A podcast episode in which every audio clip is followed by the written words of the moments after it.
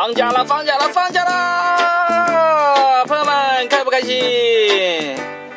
说的全是梗，放假不停更，是不是更开心啦？什么？还有两天才放假？拜托，你们现在这些正在上班的，跟放假有什么区别吗？别告诉我你们还在努力的工作哦。我刚才呢，正在开心的刷着朋友圈，刷着刷着，心里一震，不是，有个朋友把我给屏蔽了。你们有没有试过被别人屏蔽朋友圈？那些说没有的朋友啊，我真的是很羡慕你们，你们只是没有发现自己被屏蔽了而已。嗯，真的，不信你自己回头一个一个的去查，一定会有人把你给屏蔽的。如果这样查出来也没有，那就说明啊，你朋友太少了。我有一次表演的时候说这个段子，有个观众就跟我较真，他说没有啊，我几百个朋友没有一个屏蔽我的，不信你看我手机。我还是第一次看到有这么傻逼的人，会一个一个的看朋友圈有没有人屏蔽他。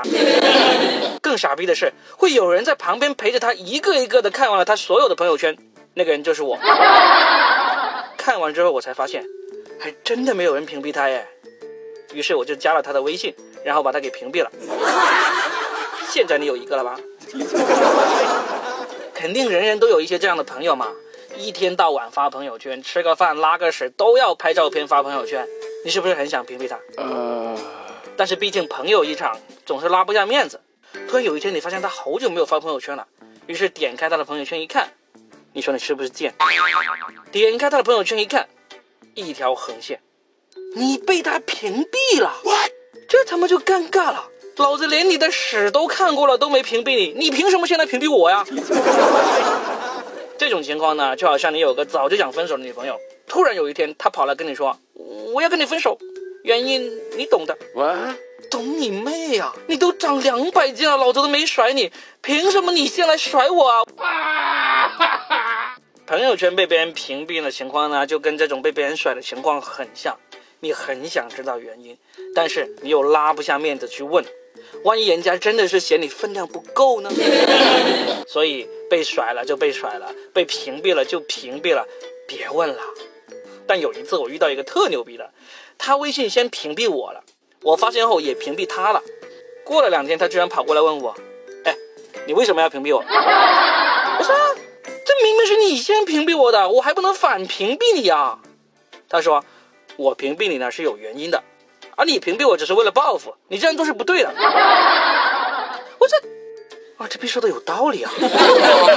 我确实是为了报复才屏蔽他的。呃，我可以帮你解封，但是你要告诉我你为什么要屏蔽我。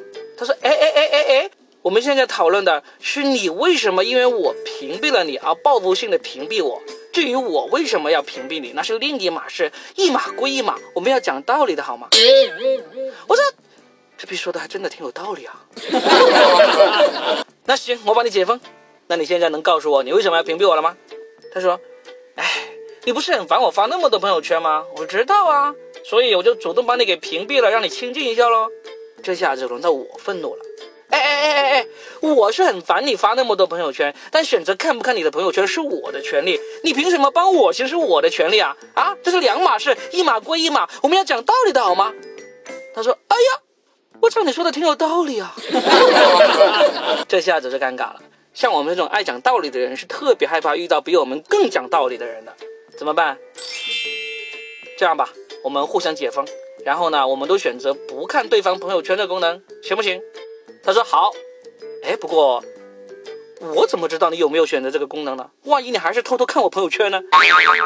不是，这边说的真的挺有道理啊。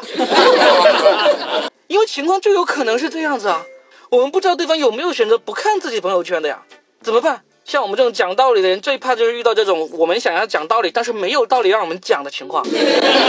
最后为了避免尴尬，我们终于想出了一个完美的方法，互相删除了对方。完美 好了，这就是本期的说的全是梗。谢谢收听，欢迎关注和转发。我们过年期间也会保持更新，记得收听哦。也欢迎大家去关注我的个人微博：冯立文 Robin，二马冯，独立的立，文化的文，ROBIN。谢谢大家，我们下期见。